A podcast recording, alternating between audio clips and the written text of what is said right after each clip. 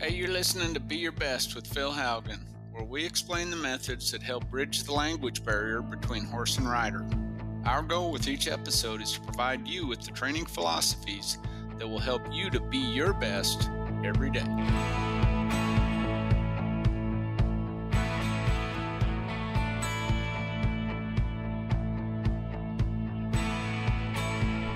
Everybody, thanks for joining me for this week's episode of Be Your Best Horsemanship. This is Phil Haugen coming to you from the bunkhouse at our training facility here in Weatherford, Oklahoma.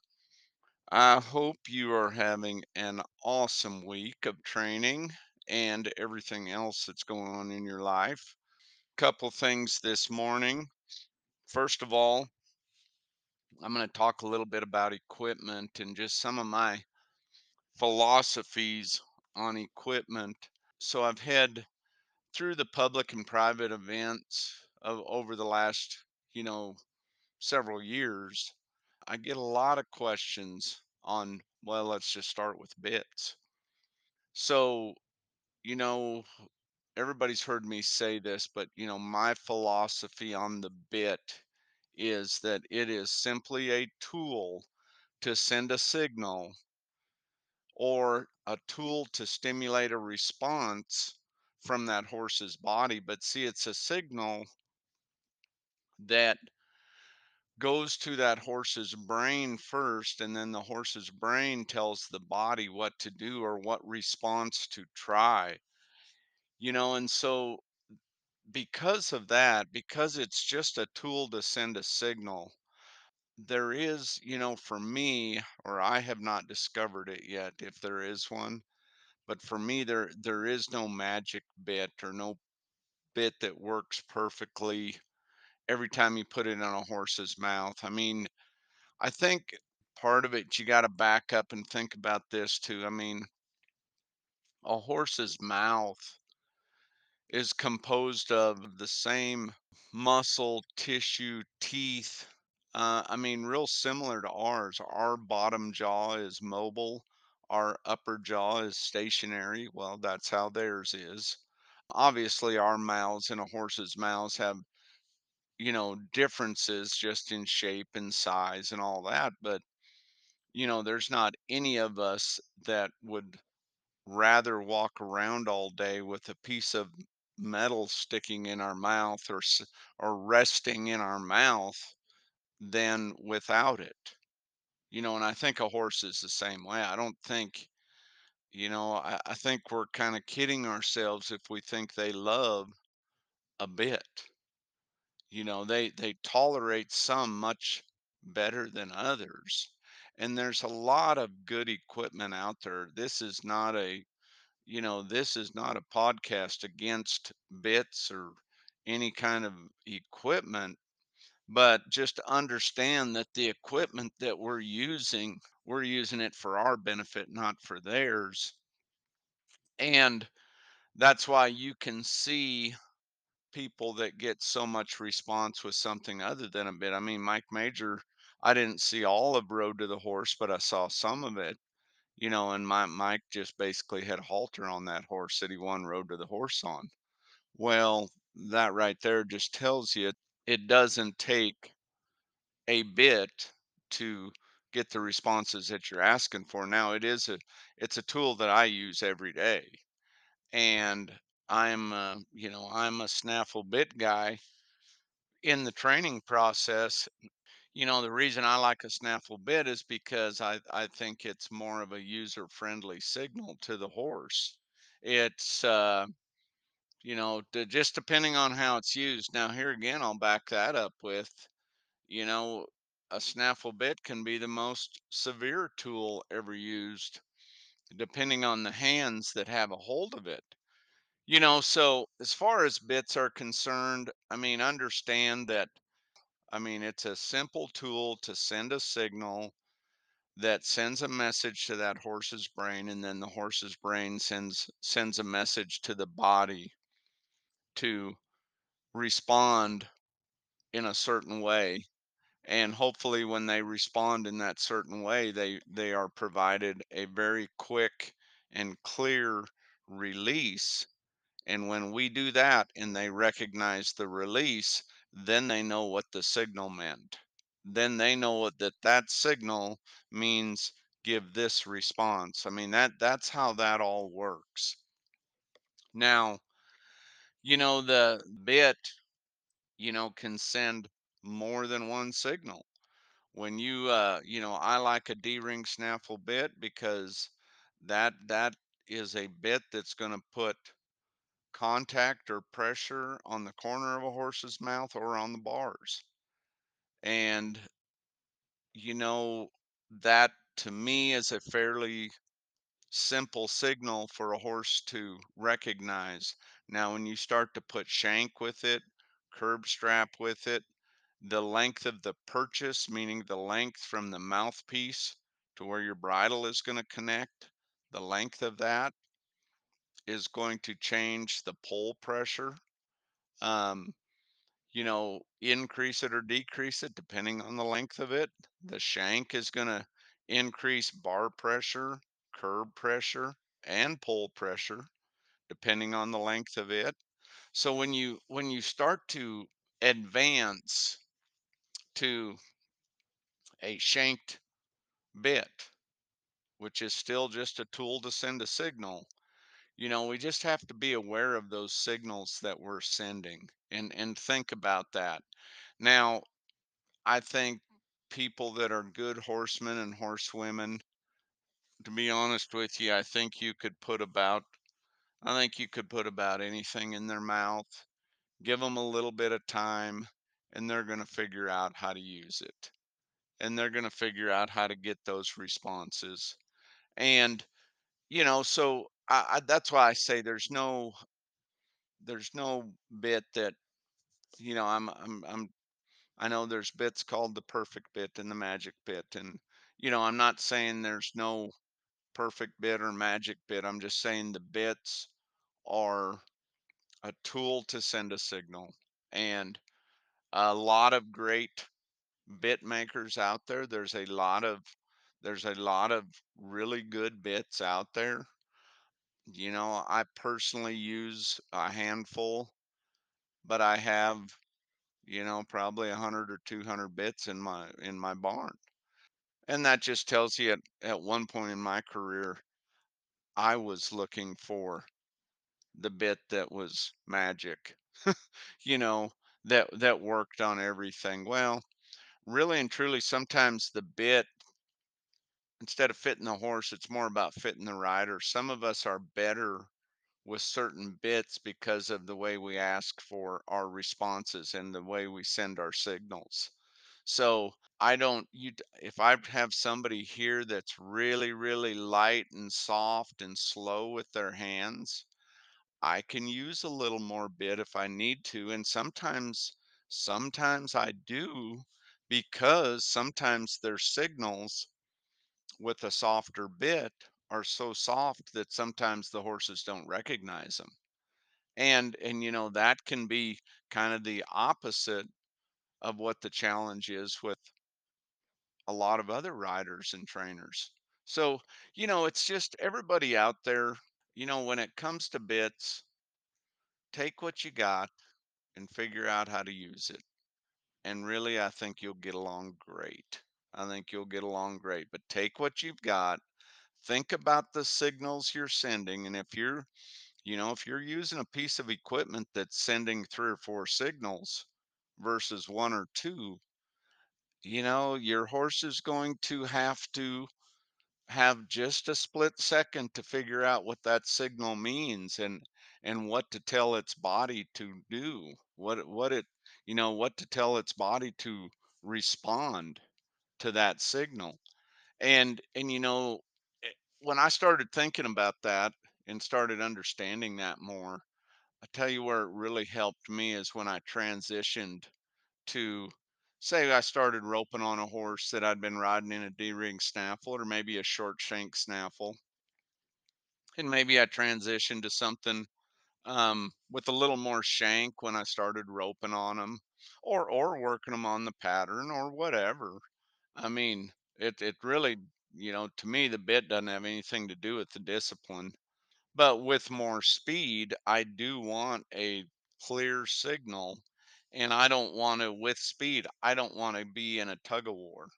I mean, I want a clear signal that I get a response from, and, you know, and I and I don't wanna like I said, I don't wanna sometimes you can go with a little more bit and a clearer signal so that you can soften up. So you you can definitely do that too. So when but when I when I change a mouthpiece or a shank piece or the change from one bit to another, I I go through my same foundation exercises that I do with a D-ring snaffle because I want that horse to understand those signals because the signals are completely the signals come across differently when you change headgear, when you change bits, not just headgear. Headgear's your head stall, but when you change your bit. You know, so you think about that. Well, I go through those same elementary exercises, which the elementary exercises is what creates great horsemanship, great communication, great leadership. You know, people that are really, really good at basics are advanced horsemen. So when you when you change, one thing that I think is really important, give your horse some help and let them feel and understand what those signals mean with that different bit. And I know there's there's a lot of people out there that work them in one bit and run them in another and and you know have have success doing that. I'm not I'm not saying anything about that that you can't do that.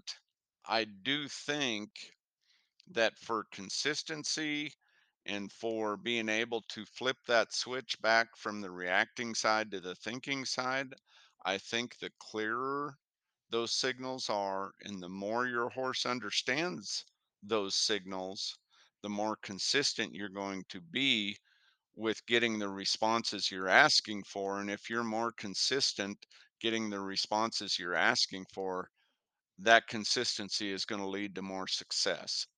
You know, so I, I think that's kind of a no-brainer when it comes to talking about bits. You know, every time I switch to a different bit for whatever reason, you know, I go through a lot of those exercises because I want that horse, number one, not only to associate that signal with thinking, with flipping that switch back to the thinking side of their brain, if they're not already using the thinking side of their brain, but I want them to associate that signal with softness. Softness. See, if if I don't have a horse looking for the response, if every time they feel a signal, they don't add automatically start looking for a response, they're going to do one of two things. They're either going to look for a response or go into self-defense mode, which means brace, get stiff, you know, basically go into a mode where they with where they're in self-defense mode. Well, when they're in self-defense mode, a horse just just gets stiff all through their body from their nose to their tail head. And we've all felt that. I felt it yesterday. I tell you what, yesterday was was a Monday and it had been those horses had had a couple days off and the wind was blowing and it was kind of I mean it was really warm here yesterday and that wind was blowing up under their tail and they were uh, about half grabby and tugging on me a little bit and and I mean these are horses I've had here a while they were they were just uh it was and and every one of them yesterday when I got done, Bridget asked me how'd the horses ride today, and I said, "Be honest with you, I mean, it was not a great day. It was not a great day, but but at the same time, it it you know, it started out a little rough and it got better and we ended good.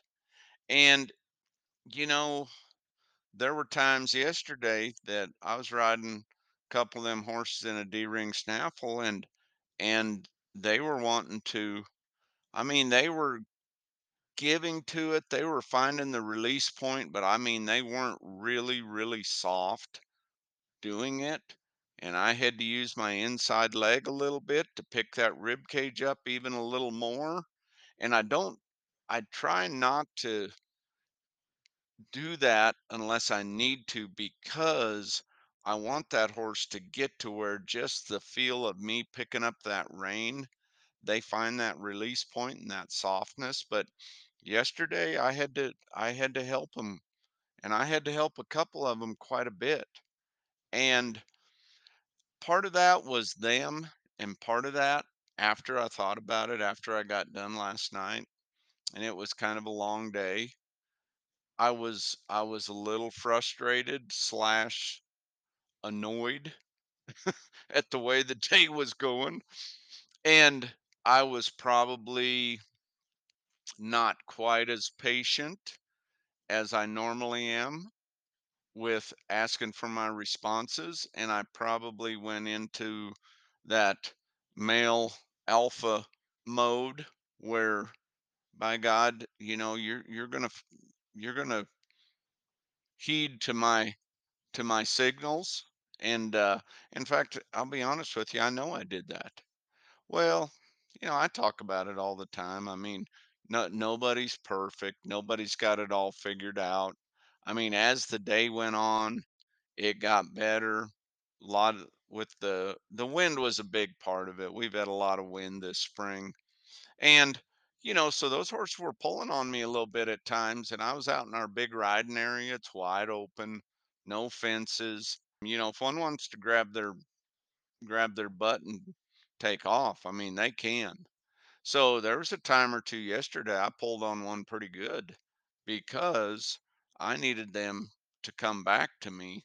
Now, when I pull on one, I'm I'm just saying it's a stronger hold I don't I don't pull on one a lot. If I, I rarely really pull on one, I just I send a clear, stronger signal and I hold it. I get along way better just holding that signal because the pulling usually stimulates more reaction and more stimulates them to go into self-defense mode. And so that I try to just go with a hold and let them find that release point. And so, but as the day went on, it, it like I said, it got better and I ended good on all of them. And today'll be better. But that's just part of it. And there, like I said, there were times yesterday that I thought, you know, I, I wish I had a little more bridle. I wish I had a little clearer signal to help my horse.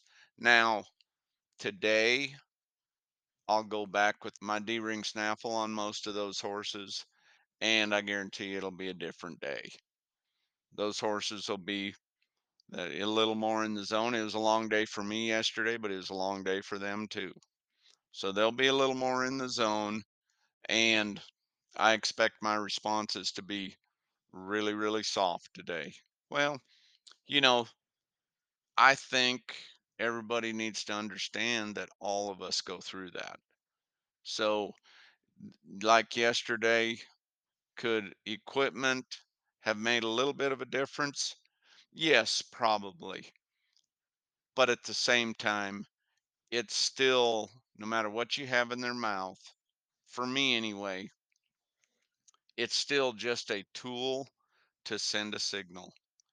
And when I send that signal, you know, that tool is the is a you know, it's a tool to send that signal to that horse's brain, their mind, so that it can send a message to the body. Because, like I always talk about, the body doesn't do anything that that horse's brain doesn't tell it to. And the fact that our horses get so responsive and so quick with their responses, really and truly, when you think about that, is pretty amazing. Pretty amazing because that horse's brain is working just like, you know, a computer at just a very very high speed so you know when we're wor- when we're working on you know when we're talking about equipment you know of course that the the bridle is is the number one tool I mean, what you're using to send a message, to send a signal signal to that horse's mind, their brain, so that they they can process it and send a signal back to the horse's body or a message to the horse's body to try this response. You know, it's really pretty amazing that we get done what we get done with that with that piece of metal in their mouth. So, you know, that's one of the things that I think I think bits more important than the bit is the philosophy of using the bit. Or for me anyway, that was kind of when I started to figure that out, that was that was kind of life changing. Not kind of life changing. It was really life changing. So, anyway, and there's still some times that I fall back into my old habits and I have to remind myself I need to be better. I need to be better with that tool, communicating with that tool, because if I feel my horse is going into self defense mode, getting stiff and bracy, I'm not communicating with that tool like I need to to get the responses that I'm asking for. So I, I hope that you know I hope that helps helps you with thinking about the the tool that you're going to communicate with that horse's mind with so that you can communicate with that horse's body. You know, other equipment, you know, your pad and your saddle. Here, here's one. Th- there's lots of. We just talked about this last week when Jake Fulton was here and we were riding and working horses and and you know the saddles are are important. There's a lot of good saddles out there, a lot of good pads. Here, here's what I'm. Here's what I'm after. Is I always think about them in combination, pad and saddle, with each horse and try to match the pad and the saddle to the horse to where it can be somewhat comfortable as it sits there. I mean, really and truly, here again, you know, it's so important that we have great collection with our horses that, you know, we got to think about that equipment we put on their back. Hopefully, it's somewhat comfortable so that they don't mind arching their back against the tree of that saddle and against that pad because just like when you when you flex that horse in their rib cage right and left, you know, side to side and then pick that rib cage up, you got to understand our pad, our saddle and us sitting on them, they all three make that more difficult. Maybe not the pad quite so much, but the saddle, you know, a wood tree covered in leather, sewn together, and then you put that on their back, cinch it down front and back, and then we sit on it. And then we expect that horse to pick their rib cage up and be nice and round in their back and and soft in that rib cage. That is why collection is such a challenge. I mean, because everything we do restricts it, you know? So the saddle You know, when I throw a pad and a saddle up on a horse, I I want it to I want it to sit there like it kind of fits, like it's it finds a comfortable spot. You know, and there's a lot of guys, um, a lot of people out there that are just experts in saddle fit and saddle making and and all that and and I don't really claim to be that. When I throw a saddle up on one's back though, I know if it looks like it's comfortable and it fits that horse's back. I mean, and that's that's a tough one. I mean, it's really tough when to fit a horse, you know, not every saddle, nobody can make a saddle that's going to fit every horse. I mean, I've got I've got, you know, 2-year-olds, 3-year-olds, 5-year-olds, 6-year-olds mm, every one of them has a different back and every one of them I put a different saddle on. When I saddle horses this morning, the first five I saddle will be, you know, I'm going to use different saddles on each of them. And there's a reason why that saddle and that pad is on that particular horse. You know, I've got a little, I've got a little filly of Michelle Darling's that's out of a Dash Ta Fame stud in a, in a registered POA And, you know, that horse is narrower, really, really athletic, really a nice, nice little horse. It's for her daughter and kind of a project for her daughter. And, you know, that horse is, you know, it's more like you're fitting a Shetland pony. So not not every saddle that I've got fits that horse. You know, so with saddles and pads, you know, try to find when you throw that saddle up there on that pad, you know, it it should it should kind of melt down on that horse's back and and fit and feel like it fits. One thing that I do, I put my hand on the horn and I put my hand on the cantle and like I don't want a bunch of rock in that saddle. I don't want that saddle rocking back and forth a bunch. I mean, there there might be a little movement in there, but I I don't if it's rocking a bunch, the bars of that saddle, you know, and the tree of that saddle is is probably not designed to fit that particular horse. So, you know, just things like that. I mean, with equipment, I mean, you you you know, just just be smart about it and use some common sense. There there's all kinds of good products out there. Lots of good products out there. But understand, equipment is kind of like training in the fact that it's all about that bit and that horse, that saddle and that horse. It's not, it's like horsemanship. It's not generic. I mean, horsemanship is communication. Great horsemanship with this horse is all about communication and leadership with this horse, not not the herd.